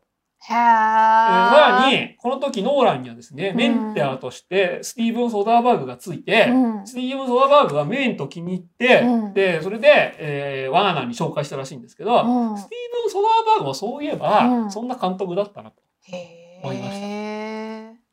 マネジメント力ありそうやん。そうなんですよ。でここの、まあ、いリメイク仕事を無事こなした後、はい。えーワーナーでですね、ワーナーがバットマンのシリーズを仕切り直しを画策してるという噂を聞いて、うん自らこんなリメイクどうですか？こんなリブートどうですか？っていう企画を持ってって、うんで無事採用されたのが、うんえーバットマンビギンズであると。あ、自分でやりたいって言ったんだ。そうなんですよそこが違いますよねなるほどね。で、うんえー今見るとですね、そのヒロインの収まりの悪さがちょっと気になるんですが、そうですね。はうんしか、し、えーこの映画もですね、うん。えーアカデミー賞、まあ、クリスチャン・ベールが主演として、あとあれか、マイケル・ケインもこの時から出てるし、うんえーこれ、ケン・渡辺もそうだった。ケン・渡辺がラーズ・アルグール役なんだ。そうそう。あ、ケン渡辺一瞬出てましたね。そういはいえばね。でもあれ別にケン渡辺じゃなくてもいいやつですよね。ままあね。まあだから、ケン・渡辺ともここでもな仲良くなったし。あと、リーアム・ニーソンです。あリアム・ニーソンとも仕事をしたし、えーあとあれか、ゲイリー・オールドマンも、うんあの、ゴードン社長が役で出てると。ああ、本当だ、そうか。この、ハリウッドの割と実力派だけど癖のある癖やつを。うまく扱う。ただ、ルトガー・ハウアーもこの時、ルトガー・ハウアーとモーガン・フリーハンも出てるんですけど、うんうんルトガー・ハウアーはこの後いなくなっちゃいましたね。なんでだろう。う。うん。で、えーで、これを割といい感じで作った。ルトガー・ハウアーってさ、あれあれの人？何ブレードランドの人ですよ。よ。ブレードランナーの人でしょ、は何役で出てた人？えーこのルトガー・ハウアーはですね、えーフォックス社の技術部門の人で、うん、バットモービルをしうんくれる人。ああ、そっかそっか。うんうん、でも、なんか続編に出てないんですよね。ちょっとそれが残念でしたね。ななんでだろう。でも、うん一時期、ノーランがうんブレードランナーのリメイクするかもって話があって、うんその時ルトガー・ハウアーは、ノーランなら許すって言ったんですよ。あ、そうなんだ。へえ。でも、ヴィルヌーヴになっちゃいましたけど、そこら辺では確かにノーランとヴィルヌーヴのライバル関係がありますね。確かに。うんでもなんかちゃんとやっぱりバットマンを再解釈して、はい。なんか書き直したっていう。これはですね、スティーブン・ゴイヤーっていうはい脚本家がいて、えー監督すると、えーあんまりうまくないけど、うん。脚本書くといい感じの脚本書くスティーブン・ゴイヤーっていうアメコミオタクがいるんですよ。はいはい、この人はブレイドの脚本も書いてました。うんうん、で、一方で、バットマンには、うん。バットマンイヤーワンっていう、うん。バットマンのオリジンを、うん。何回もオリジン再解釈されてるんですけど、うん。オリジンの中でもうん。一番いい話があって、うん。で、バットマンの誕生と1人目の活躍っていうのを描いてるんですよね。うん、それが定本としてあるんです。で、それをベースにして作っていったんで、うん。割といいんですが、うん。そのノーランのうん。そのバットマンビギンズでのうん。一番いい仕事っていうか印象的な仕事っていうのは、それまでティム・バートンが作ったゴッサムシティって割とうん。そのファンタジー寄りっていうのかな。あそうですよね。あの、うん。えー現実にはありないけど、うん。バットマンの世界には合う、うん。えー街だったじゃないですか。うん。で、それをさらに発展させたのが、うん。ジョエル・シュマッカーの、あのーななんだろう、あのゲ、ゲイっぽいっていうか、なんだろう、なんだろう、キッチュっていうんですか？なんだっけ、うんなんなんで、なんて言うんでしたっけ？うん あの、バットマンのアーマーに乳首がついてる感じですよ。うんキャンプ、キャンプ、あさすがよくわかあってる。キャンプなキャン感じ。プな感じ。キャンプな、キャンプな街になってるし、キャンプなバットマン。に乳首がついてるよ感じ。く知ってる、よく知ってる。俺もキャンプ、キャンプが出なかった今。それよくわかったね今ね。すごなくない何回かこの番組でキャンプとか言あってそっかそっか。そう。キャンプな、キャンプなバットマンで、それをちゃんと現代社会現代の街にブラッシュアップしていると。なんかゴッサムシティがシカゴみたいなんですよ。だから実際シカゴで撮影してるし。はいはい。でもそれって、DC ワールドから言うと、うんそれってメトロポリスじゃん？とか思うんですよ。うんうんうん。え、ゴッサムシティがメトロポリスじゃん？え、いいのとか思うんですけど。まあまあ治安良さそうじゃんと思いますもんね。そうなんです ゴッ。サム感がちょっと薄いもんねティム・バ。ートンのゴッサムシティってう、んすぐ殺されそうじゃないですか。本当ですよね。あすぐそこら辺に狂人とかいそうじゃないいですか。そういそう。でも、うんこのバットマンビギンズのゴッサムシティは、うんいるのは多分ホームレスなんですよね。うんうん。ちゃんと警察も機能してるし。そうそうそううん。で、えそれで、それはじゃあスーパーマンとどう違うのとか思うんですけど、でも別にスーパーマンの映画作ってるわけじゃなくて、バットマンの映画だから、この映画としては OK っていうことなんですよ。なるほど。現代版としてね。つまり、その、クリストファー・ノーランならではの。アメコミスーパーヒーローのリアリズムっていうのが、まあ、ここで誕生したし、ダークナイトでそれ確立されます。なるほど。なんかあの変な金持ちみたいなところもキャラもハマってましたよね。ハマってましたね。結構特にクリストファー・ベールはハマってました。ハマってました。クリストファー・ベールになるまで、その、なんだっけ、結構、うん。特にジョエル・シュマッカの時は、うん一作一作で人が変わバットマン役が変わってたじゃないですか。これでクリストファー・ベール、クリスチャン・ベールで安定したっていうのも、まあ、あるかもしれません。はい。で、えーさらにですね、その後、結局ですね、はいこれ、どの世界も一緒なんですが、えフランチャイズ映画でうん。一作ヒットを出すと、ご褒美で好きなの一回何でも作っていいよみたいなご褒美タイムがやってきます。そこでノーランはですね、念願の企画であったうん。19世紀末を舞台に技術士同士が対決するという、うん。プレステージという、うん。え新人が出したら絶対却下されるけど、うん。まあ、君ならご褒美でいいよという映画を撮ります。これはみんな一緒ですお押井守る、うん細田守る、うんえー、あと君の名はの、なんだっけ、うん。新海誠。新海誠、みんな一緒です。は大ヒットしたら次はフリーハンドを約束されると。い。なるほど。そこで、押井守とかやりすぎて、えー、ポシャえー次は、うん次はダメですよ、みたいなことをやるんおっと、ですが。天使の卵の悪口はそこまでだ。うん。ねそう。で、下手したら干されたりもするんですが、ノーランはプレステージで、はい。割と、これはこれでヒットするんですよね。で これはこれでヒットするし、割割とですね、ノーランはフランチャイズ映画で仲良くなった人を自分の好きな映画にも呼ぶっていう、はいつまはい。り信頼関係ができるんですよ。うん役者と。うん。ここが、うんここがルーカスとかと違うとこですよ。なんかやっぱコミュ力高いよね。ちゃんと俳優と信頼関係作るっていうのがう、んすごい偉いとこだと思います本ね。当だよね、はなんかちゃんとご飯とかにも行ってそ行くでしょ。いや、普通は行くと思いますけど、うんそれ以上う。に、つまり、同じうん映画を作る仲間としてう、ん、おその同じ方向を見ることがうん主演俳優とできるっていうのは、うんやっぱすごいですよ。だって喧嘩したりして、そう。そのは主役交番とか普通にあるじゃないですか。うん。でも、クリスチャン・ベールはバットマン役やった後、うんプレステージでもう片方の主役やると。うん。で、マイケル・ケインもこの後ずっと出るし、えーっていうのが、えー割と結構続いてきて、まあ、ケン渡辺もそうですよね。で、そこはすごいんですけど、えープレステージご覧になりました？すいません、ちょっとこれ見てない。はいはいはい。これね、ネタバレしないように話しますけど、ええ探偵、ミステリー映画でやってことはいけないノックスの10回ってあるじゃないですか。ええええこれをやっちゃってるんです。あ、やっちゃダメなことをやってしまっている。これはですね、みんはな見た後、はい。ええーって思うそれだけはっていうのをまあ。ミステリー映画じゃないけど、うんいいの？それ。それ犯人はヤスみたいなこと？違う。これね、うんえご覧ください。ー、でいいのかな？うんみんなわかる？あのね、うんあの、実は双子みたいなやつ。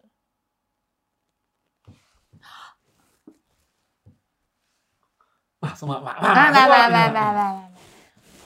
そしてですね、まあでもそういう、誰もが思いつけど、本当はやらないやつですよ。なるほどなるほど。という感じで、えーその後ですね、ダークナイトっていう続編も任されまして、で、これはですね、うん。あのーこれは、ノーランにあるまじき大傑作だと思うんですよね。はいはい。うん。これは別にアカデミー賞を取ってもよかったし、面白いもんね。映画としても。。はいうん、映画としても面白いし、うん特にヒース・レジャー渾身の演技うんで、えー有名になりましたが、うん。割とこれは役者が大活躍した結果、ノーランのそのポテンシャルを超えて名作になったような気がします。で、特にですね、このジョーカーっていうまあキャラクターも役名、役もこれで有名になりましたけども、はいはい。多分、ノーランが最初思ってたのは、うんメフィストフェレスみたいなうん人間を試す悪役だったんですよ。あ、そうですよね。人間の良識を。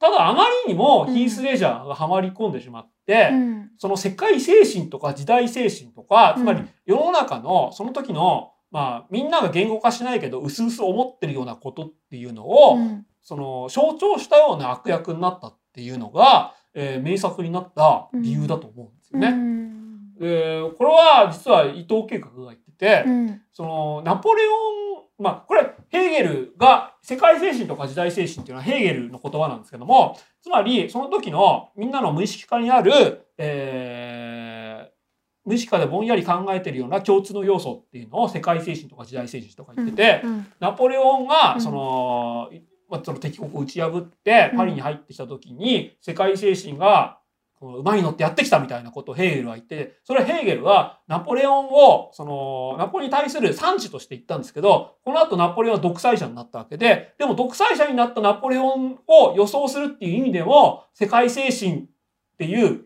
冠はその時のナポレオンにぴったり合ってたんですよ。なるほど。で、そう考えるとうん、このジョーカーっていうのは、やはり世界精神を体現したような、うんまあ悪役だったんですよね。うんこれはノーランの最初の予想、予想っていうか仕組みを超えたようなうん映画に奇跡的になったんだと思います。うんちょっとバットマン負けてますもんね。バットマンの印象がゼロなんです。そうですね。バットマンは最後、つじつま合わせようとしてるだけでう、んで、それが多分ノーランにとっての正義だと思うんですけど、うんそんなの全く頭の中に残らないですよね。そうですね。むしろ頭の中に残るのは、うん警察に捕まったり、バットマンに殴られたり、何の超能力を持ってなくても、うん決してへこたれないジョーカーだったりするじゃないですか。うんうんうんそこがすごい映画でしたね、本当ですよね。看護婦の格好で出てくるところ、うわーって思いますよね。あれ確かも、ねノーランの、うんその CG を使わない撮影がバッチリハマって、うん看護婦の格好でちょっと足びっこ引きながら歩いてる後ろで爆発するじゃないですか。うんうんで、あれ、YouTube でうん爆発しても振り返らないやつがヒーローどうかってあるじゃないですか。あ あれに使われてまだす。けど。すごい。いや、ちょっとあそことか、うんなんか奇跡的なカットじゃないですか？すごいですよね。はそでバットマンのカットあんま覚えてないもんね。そうそうそう。いや、モズじゃなくて、うんいろんな映画が、うんもうこの映画に影響を受けてパクったんですよ。うんその、特に全てを仕組んでる悪役みたいなのは、うん007ってそれはパクって、それにみんな影響されてさなかにあるんですけど。でもさ、あのさ顔半分の人とさ、ちょっとさ、漫画っぽすぎるよね。ああ、漫画原作だから。そこはいいのか。ていうか、あれはあのツーフェイスは、うん。まあ、ツーフェイスを限りなくリアルにしようとした結果があれなんです結果あれなのか。うん。もうしょうがないんですよ。うん。だからこれはノーランの、ノーランなりのリアリズムうん。が一応ここで確立されたと言ってもいいと思います。だか。最後うんの船が2隻 ,2 隻あって、うんどっちがボタンを押すのかとかあるじゃないですか。ああ、はいはいはいはい。そんなのうまくいくわけないじゃんとか言いません？うん。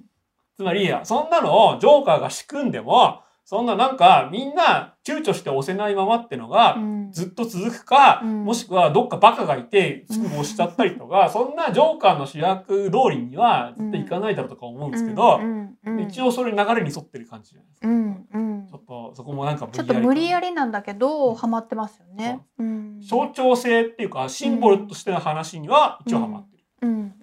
うんうん。でそれが多分ノーランのリアリズムだと思うんですよね。というのがありまして、えーこの後ノーランやりたい放題記にあります。なるほど。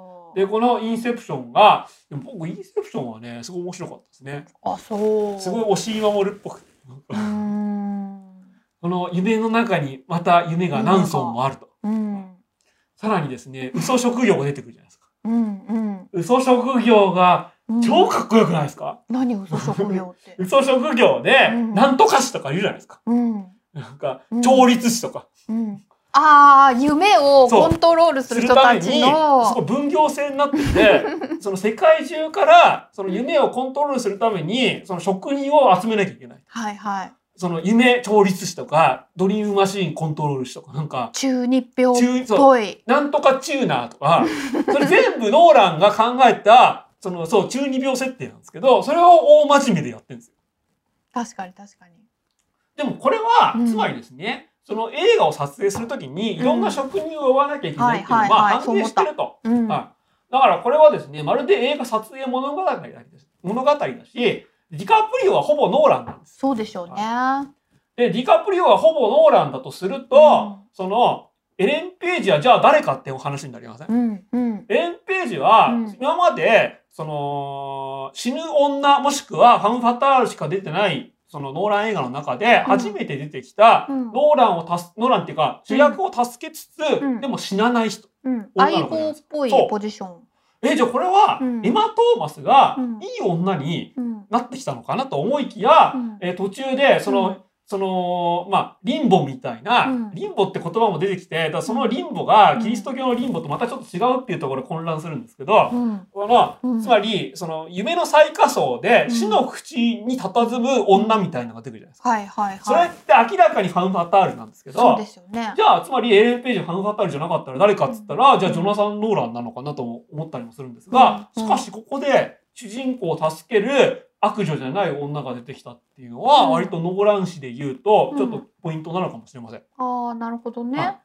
しかし、この後、マリオン・コティアールは、うんほぼ同じ役でダークナイト・ライジングに出ます。うん。まあなんかインセプションはちょっとさ、なんか戦隊ものっぽさがあるっていうかさありますありますありますもんね。だからちょっとかお女の子でこういうキャラみたいなのあピンクが欲しいかなみたいな。あー男ばっかりだと無才。無罪。そうですね。うんしかも男は全員スーツ着てますからね。うんうん。とかとか。そうなんですよ。もう、そう、確かにな。うんあー世紀末こうものだと。そうそうそうそう必ず能力者に一人呼ばれるみたいなねなるほど、そうかも。うんああ、あの、うんキリアン・マーフィーっていう人がいて、うんキリアン・マーフィーがノーランにとっては、うんヒロインらしいんですよ。本当は。だから、えっ、と、ダークナイトシリーズには全部出てるし、この後うんだ、そのダンケルクにも出てますけど、でも、キリアン・マーフィー、みん。な、どの役柄もうん。内面がないですよね。うーん。だからヒロインなのかもしれません。まあめっちゃ造形が好きってそう、なんか特に青い目が好きだとはいはいはい。言ってるんですけど、なるほど。で、でもですね、あと同じイギリス人監督でダニー・ボイルってて、うんダニー・ボイルもキリアン・マーフィーのこと好きらしいんですが、うん。ダニー・ボイルとクリストファー・ノーランで、うん。キリアン・マーフィーの扱い方が180度違うっていうのがすごく面白いです。面白いそれ。ダニー・ボイルは必ず、うその悩める青年としてうん。キリアン・マーフィー使ってて、うん。えーだから自分の分身としてキリアン・マーフィー使うんですけど、うん。クリストファー・ノーランは明らかにトロフィートロフィーボーイとして使ってるんですうーん。ちょっとホモかとかも、そう、性的に好きな感じがしてうん、すごいキモいんです扱いが。あそう。そうなんですよ。で、あとは、ダークナイトライジングは、でこれはヒットしたんですけど、うん。まあちょっと俺はぶっちゃけ失敗作かなと思います。特にさっき島さんも言ってた、うん。最後のアクションシーンの無理やりさもあるし、あああまりにも話がシンポリックすぎるんですよね。なんか盛りすぎましたよね。はい。そうなんですよ。うんで、ティム・バートンとは違う意味でシンポリックすぎて、それが穴に落とすとかそう、核爆弾落とすと落とすか。とかうんで、あと、なんか意味ないのに香港、あ、意味ないのに香港行くのはダークナイトか。なんか。うんで、そこが、その、ティム・バートンの、その、ファンタジー感とまたちょっと違う、うんその、なんか、その、収まりの悪さみたいな。確か。になんか時代いつだよみたいな謎のブレがありますもんね。すねうん、でも面白いんだよね。島さんの、いや、そんなことないって反論来た。うん、面白いよね。キャットウーマンもいらんそうなんだよね。でもなかったら結構ツヤがゼロだよね。うん悪女しか出ないですから出ないもんねキャよットウーマン。キャットウーマンの、うんあの、まあ、それはあの、アン・ハサウェイがうん大、大作りすぎるっていうのがあるんですけど、うんキャットウーマンの大作り感がすごかったじゃないですごかったね。すごかった。あんな、あんな硬いのいいキャットウーマンいるのとか思いません？うん。急にニューヨークになったし。そうだったね。そうそうそう。でなんか最後ちょっとバスとかでさ子供かばったりとかさ謎の人情っぽさも持ってきたりするやん、あの、無理やり感。無理やり感、そうなんですよ。うん、でも面白いよね。でも見ちゃうよね2時間ね。2時間は見るけど、うん。何も残らなかったな、みたいなありますそっかなんかやりたいことはわかるし、うん最後、ほら、ロビン、なんか、うんその、あれ、あ れ本名はロビンみたいなのがあるじゃないですか。うんあのえ分かってたよとか。この方じゃないです。はいはいみたいな。知ってる知ってるとか。で、あとはですね、えーその後、またご褒美でインターステラーを作るんですけど、これが昨日ブラックホール理論を作った中学生みたいな話で、でとにかく途中からちょっとね、むちゃくちゃすぎるんですよ。なんか、重力の大きい星に行ったら、時間の流れがね、速くなる。それはわかる。わかるけど、じゃあもう100年進んでましたっていう風になるには、人間がぺしゃんこになるぐらいの重力じゃなきゃいけなくないとか思うんですよね。普通に歩いてたよね。。そうそうね、で、あとあの星で、その、あの星で大波が起こるっていうことは、つまり波って、ね重力の潮汐力で起こるじゃないですか。え、じゃあここだけ重さらに大きい重力が来て波が起こってんのとか思うじゃないですか。そうだね。そのモールス信号で宇宙の秘密のやり取り無理くないとかいろいろあトップをる、ね。狙いの方がまだちゃんとしてますし、そう、オルス信号もね、なんかね。でもエアロスミスに乗せて全世界で日が昇ってくるよりはマシマシだよね。アルマゲドン、うん あります。アルマゲドンや、アルマゲドンよりマシだけど、アルマゲドンはまだバカ映画っていう、その自覚があったじゃないですか。確かに、はちょっと気取ってて間違えてるみたいな感宇じ。宙飛行士うんが工事する、その土木作業をするより土木作業員が宇宙に上がった方が早いんじゃんみたいな、そんなわけあるかいとか思う、その自覚があったじゃないですか。そうだね。そうだね。でも、このインターステラーは、うん実際にブラックホールの研究者に、うんあの、おしょ、お墨付きもらいましたとか言うんですけど、うん。いや、えそんなことないだろとかうん思ったりするんですよねは。ははいいんじゃないって言われたんじゃない？あーうん、そう思う。あの、キップソーンって人なんですけど、まあまあ、まあ、まあ、もまあ、理屈は合ってます。計算は合ってないけど、みたいな感じになってると思うんです。でもなんかあの本棚のねシーンとかちょっとボルヘス感持ってきたありま、ボルヘス感っていうか、ボルヘ、ボルヘまんまボルヘスそのままじゃないですか。あれでしょあの、なんだっけあの、獣の図書館でしたっけあなんかねもうその本が全てとつながっているみたいなもう、だあれそのままじゃないですか。じゃあ、じゃあそれやればいいじゃんとかね。なん？か別に無理に、無理に宇宙にしなくていいじゃんとか。ねあ、バベルの書、あ、獣の図書館って何？幻獣図鑑幻とマジ獣図鑑とまじ、まじ、そうなんです。で、その後ですね、えーアメコミヒーローシリーズから卒業しまして、で、またやりたい放題その2をやったのがダンケルクで、で、これは、これは割と真面目な映画としても見られるんで、はい。これは、これはこれでいいんじゃないかと思いましたよ。そうですね。これはこれだけで見ても別にノーランどうこうじゃなくて普通に歴史ものとしてなるほどなってで特にこの映画はですねこの映画も時間軸が特徴的で、うん。最初その同じ時間軸でやってるのかなと思ったら、うん。ある話はまあそのあれかトム・ハーディ演じるうん。飛行機乗りの話は 1, 1時間。うんであのこの海峡を渡る時に死んじゃった生きてたみたいな話が、えー、1日。海軍のみんなの話は一日。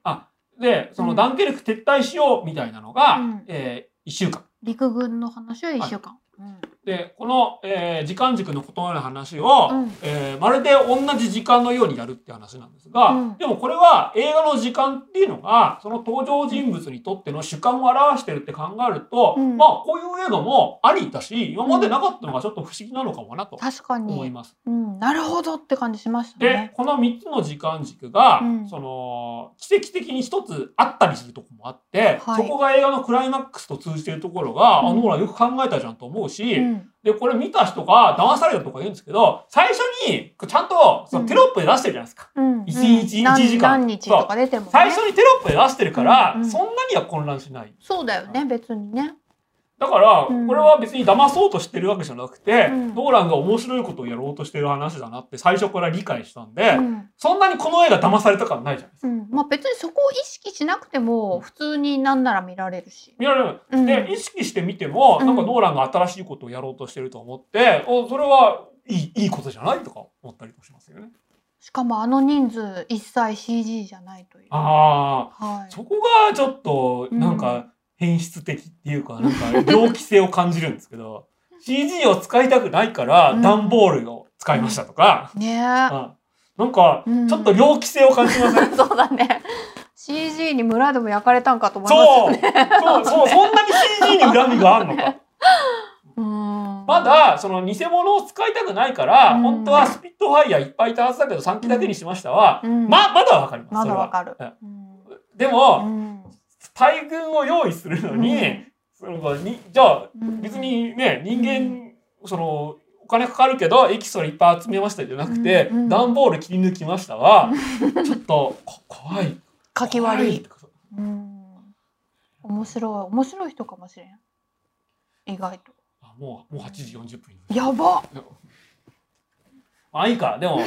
あと5分。ええーっとどうする？ここから言うここは無料にしますか？ここは無料にしようよ。あうん。でこの後ですね、うん。テネットの話をしますが、えーテネットの話をする前に、時間 SF のお約束を、ドラえもんを例にしてやりたいと思います。すごい。これはもう幕外やゼミだけこんなのが見られるのは。ドラ例え。あ、町山さんやらないか。やらないね。はい。まずですね、うん。まずルール、その1として、えータイムマシンに乗って、はい未来で自分が起こした行動は、絶対に起こります。はいはい。これはですね、ドラえもん第9巻に、のび太ののび太って話があるんですよ。はい。これは、のび太がですね、自分がやろうと決めたことをどうしても忘れてしまう。うんじゃあ、タイムマシンに乗って未来の自分にう、んちゃんと忠告しに行けばいいじゃん。なるほどじゃあ、3時に行こう。うん3時に行っておやつだよって言うと。うんで、うん。まあ、あと次の日の何時に行って、うん。宿題忘れるなよっていう。うん。そうしたら、うん。おやつの時は、うん。知ってる知ってる、あははははって言うし、うん。宿題忘れんなよっていう時は、なぜか怒った自分に追いかけられる。なるほど。分かってるわい。なんか変だな、俺、みたいなことを思いつつ、はい。で、最初はですね、余裕なんで、あ、来た来たとか言うんですよ。うん。でも次第に、うん。怠け心が出てきてのいたは、うん。いや、宿題はうん。明日やればいいか、うん。みたいな話をするんです。それで遊びに行こうと思って、うんこそこそ逃げ出そうとした時に、えー上の階、つまりタイムマシンが机に通じてますから、うん上の階から宿題忘れんなよって言って、お母さんが気づいて追いかけてくると。で、それで終わり。うんつまり、えー未来に起こったことは、未来で自分が起こしたことは絶対に起こるんで自分の気が変わっても、それは変えられないというお話です。結局起こるとはい。うんこれがテネットではそのままやってますが、うん。えーこの前後を入れ替えてます。テネットではしつこくそれ言ってましたよねしかもね。言ってました。さらにですね、こはい。れもテネットとドラえもん被るところでもあるんですけど、うん。パラレルワールドはありません。なるほど。例えばですね、うん。こう、うん。基本的にうん。時間一本で、うん。えーどっかで選択、違う選択した時にうん。違うパラレルワールドが生まれるみたいなのを、主にエロゲーではよくやるし、うん。そうエンドゲームでもやってるんですが、これはありません。うん。はい。ヒロインごとのルートはない。ない。うん。そうです。はエレン・ページかマリオン・コティアールかみたいなルートはありいません。ない。うん。でさらにですうね、ん。これですね、タイムトラベルしても仕事の送料は変わらないというのがあります。これはですね、ドラえもんだらけという有名な話がありますね。はいはい。ドラえもんが、うん。えーのび太の宿題頼まれたと。うんでこれは一人じゃ終わらないよと。うん。そうだ、未来の自分を呼んできて、うん。えー手伝ってもらおうと。うん。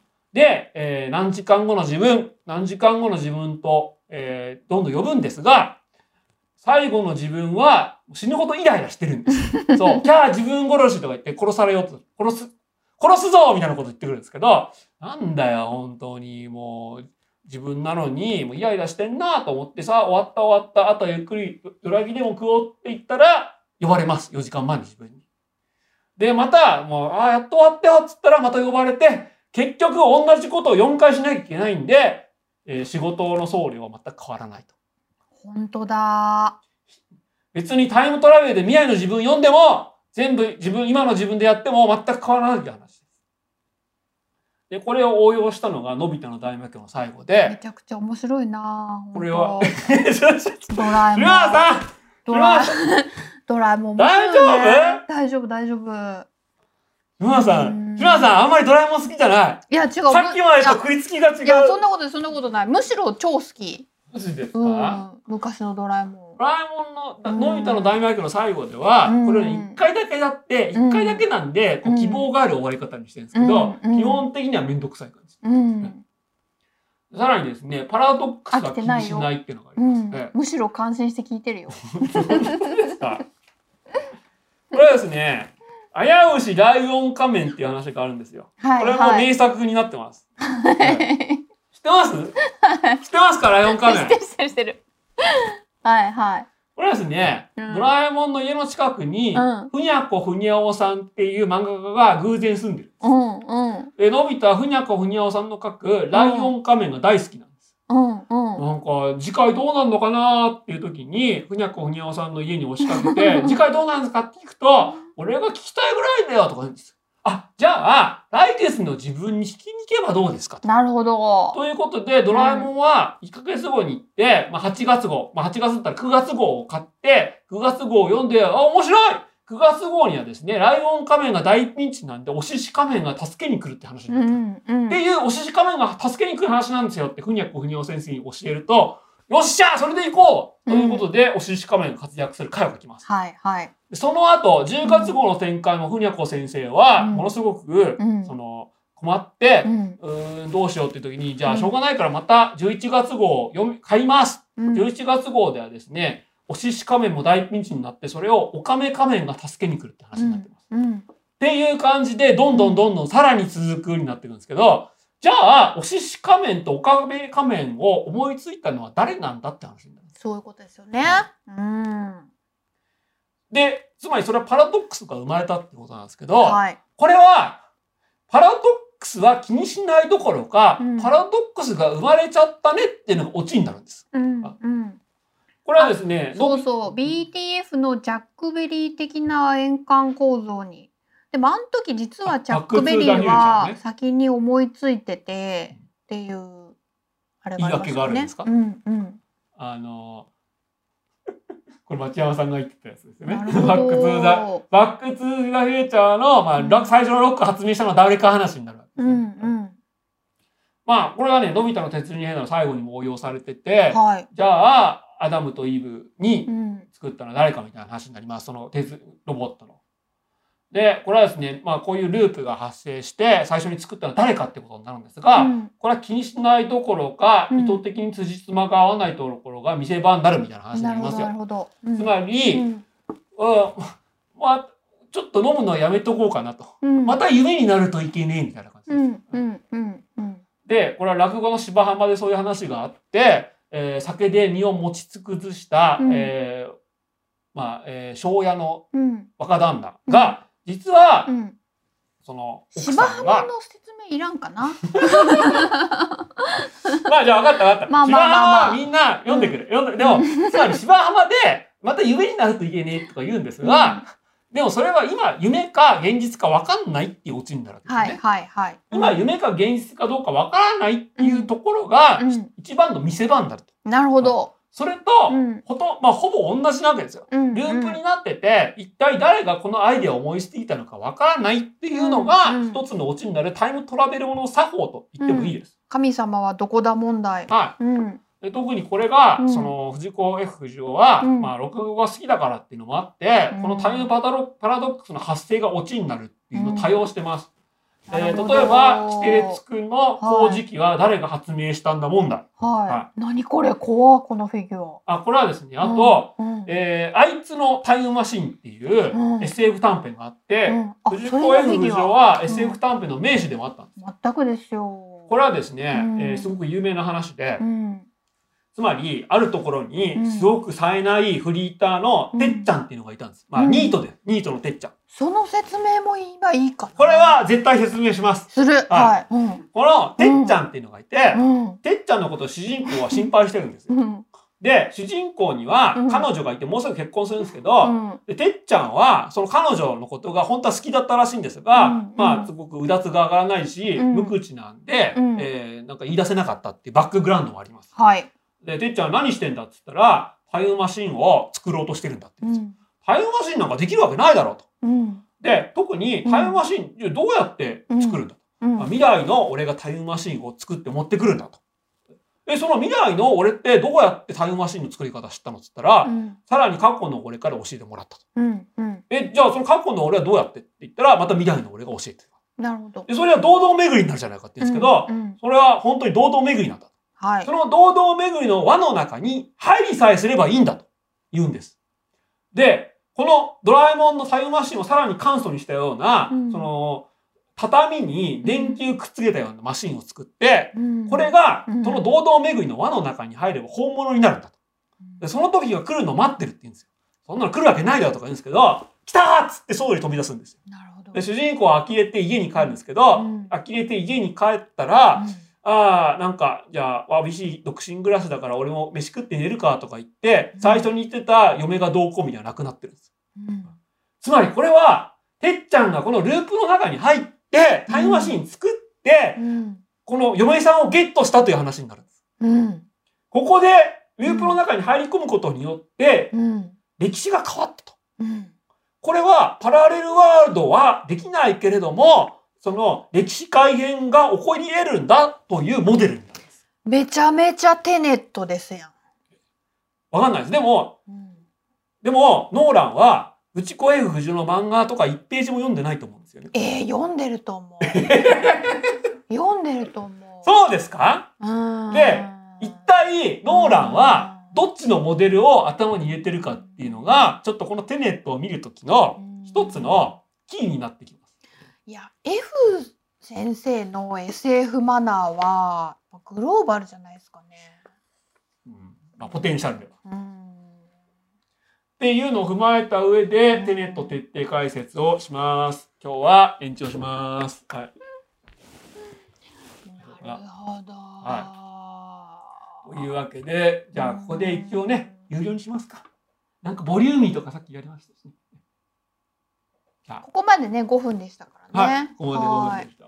うんじゃあ、えーこんな感じで、えー次回はですね、なぜさんをお呼びございまして、えーデカダンス会をやりまして、そのはい中黒沢清会をやりますんで、はい。今入っても全然えー損しないで、やなんか、島さんありますか？このじこの番組も時間がないです。うん。時間が歪む。時間が歪んでますね。ずずっと巡行でお送りしてますよ。いや、そんな感じで、ひとまずさようなら。